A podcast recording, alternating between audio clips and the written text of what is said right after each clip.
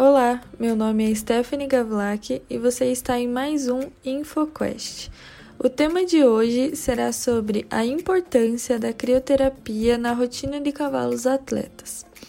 A crioterapia é um método fisioterapêutico que consiste na diminuição da temperatura em determinada região, seja com aplicação direta do gelo ou com aparelhos específicos de resfriamento que atuem entre 1 e 18,3 graus Celsius tecidual.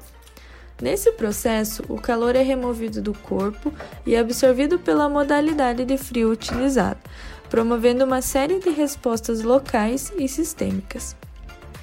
Segundo relatos históricos, o uso da técnica de crioterapia ocorre desde 2500 a.C., onde era utilizado pelo povo egípcio como método analgésico e anti-inflamatório. Já o primeiro uso hospitalar ocorreu nos Estados Unidos e a partir daí se difundiu para todos os campos da saúde. A crioterapia consiste na utilização de baixas temperaturas para a reabilitação de traumas teciduais, principalmente lesões musculares e articulares. Por se tratar de uma terapia simples, eficiente e de baixo custo, tem sido muito utilizada por médicos veterinários como tratamento na recuperação de lesões.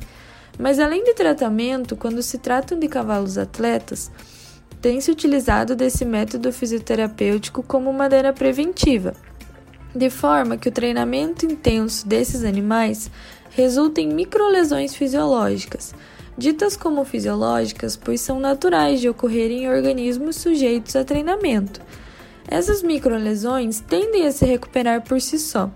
Porém, por ocorrerem recorrentemente e ter pouco espaço de tempo entre um treino e outro para se recuperar, podem vir a causar lesões maiores.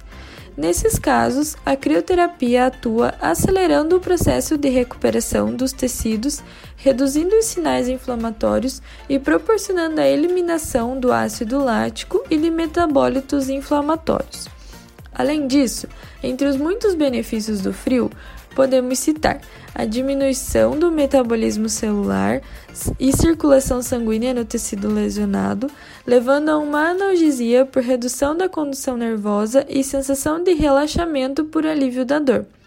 Diante disso, é de relevância salientar que a aplicação de frio não atua da mesma maneira anti-inflamatória como os medicamentos, mas sim amenizando os sinais inflamatórios de calor, rubor, dor, perda de função e edema. Além disso, promove um efeito anestésico por diminuir a transmissão nervosa das fibras de dor, reduzir a excitabilidade dos sensores terminais livres e o metabolismo tecidual, aliviando os efeitos deletérios da isquemia, aumentando o limiar de dor e liberando endorfinas.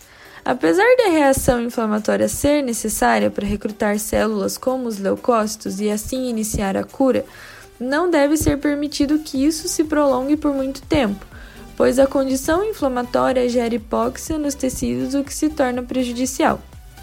A aplicação do frio suprime a resposta inflamatória à medida que reduz a liberação de mediadores inflamatórios, a síntese de prostaglandinas e a permeabilidade capilar. A formação de edema e hemorragia também é reduzida por um efeito inibitório sobre os mediadores e a permeabilidade capilar reduzida. Em cavalos com situações em que haja envolvimento cardíaco ou respiratório, ferimentos abertos, insuficiência circulatória e pele anestesiada, o tratamento pelo frio é contraindicado. Para que a crioterapia atue de forma eficiente, deve-se atentar para alguns fatores importantes como temperatura ser atingida, tempo de aplicação e a forma de aplicação. Segundo estudos realizados quanto à temperatura, o efeito analgésico é alcançado a partir de 14,4 graus Celsius e a redução de metabolismo local e diminuição da circulação sanguínea acontecem a partir de 13,8 graus Celsius, seguida pelo decréscimo da condução nervosa, que reduz 10% a 12,5 graus Celsius, auxiliando na analgesia. A cada grau Celsius diminuídos, há uma diminuição de 2,4 metros na velocidade da condução nervosa, reduzida por 30 minutos. Além disso, o frio diminui o impulso nervoso na fenda sináptica, proporcionando como consequência um decréscimo da liberação de neurotransmissor. Por fim, entre 10 e 11 graus Celsius, acontece uma diminuição de 50% da atividade metabólica enzimática. Essas informações influenciam diretamente no tempo em que a crioterapia deve ser aplicada, pois tecidos mais profundos levam em torno de 7 a 10 minutos para atingirem a temperatura ideal, fazendo com que o tempo de aplicação para eficácia máxima seja de 30 minutos totais, ou seja, 10 minutos para iniciar o efeito e 20 minutos de tratamento. Ainda em relação à temperatura a ser aplicada, deve-se atentar para que esta não fique abaixo de 0 graus Celsius, tecidual, uma vez que pode vir a causar lesões graves, prejudicar tecidos e até provocar paralisia nervosa pelo frio. A FEI, Federação Equestre Internacional, proíbe a utilização de aparelhos que atinjam essa temperatura, considerando doping essa conduta. Quanto às formas de aplicação, existem diversas maneiras.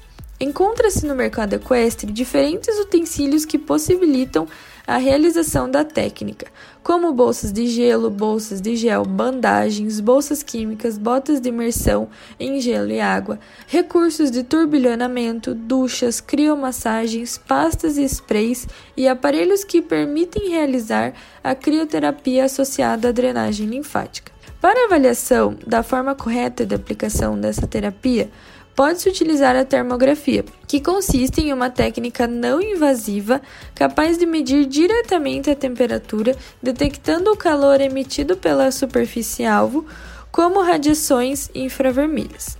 A imagem da termografia é capaz de mensurar a temperatura da pele, que reflete o grau de inflamação em tecidos lesionados sendo capaz de acusar variações de temperatura a partir de 0,2 graus Celsius, sendo muito eficiente para a técnica. Infere-se que a crioimersão pode prejudicar o desempenho físico se a atividade for imediatamente após a terapia, sendo desta forma o gelo não aconselhável quando se deseja desempenho na atividade esportiva logo após a terapia.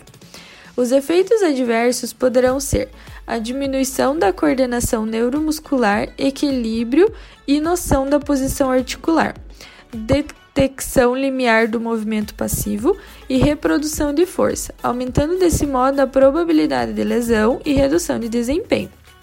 Por esses motivos, a crioterapia realizada no animal deve respeitar um tempo após para que o animal fique em repouso até que suas funções voltem ao normal com a regula regularização da temperatura.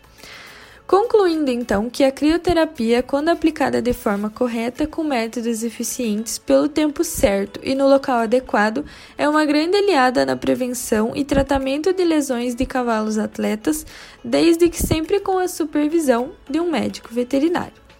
Muito obrigada, até a próxima!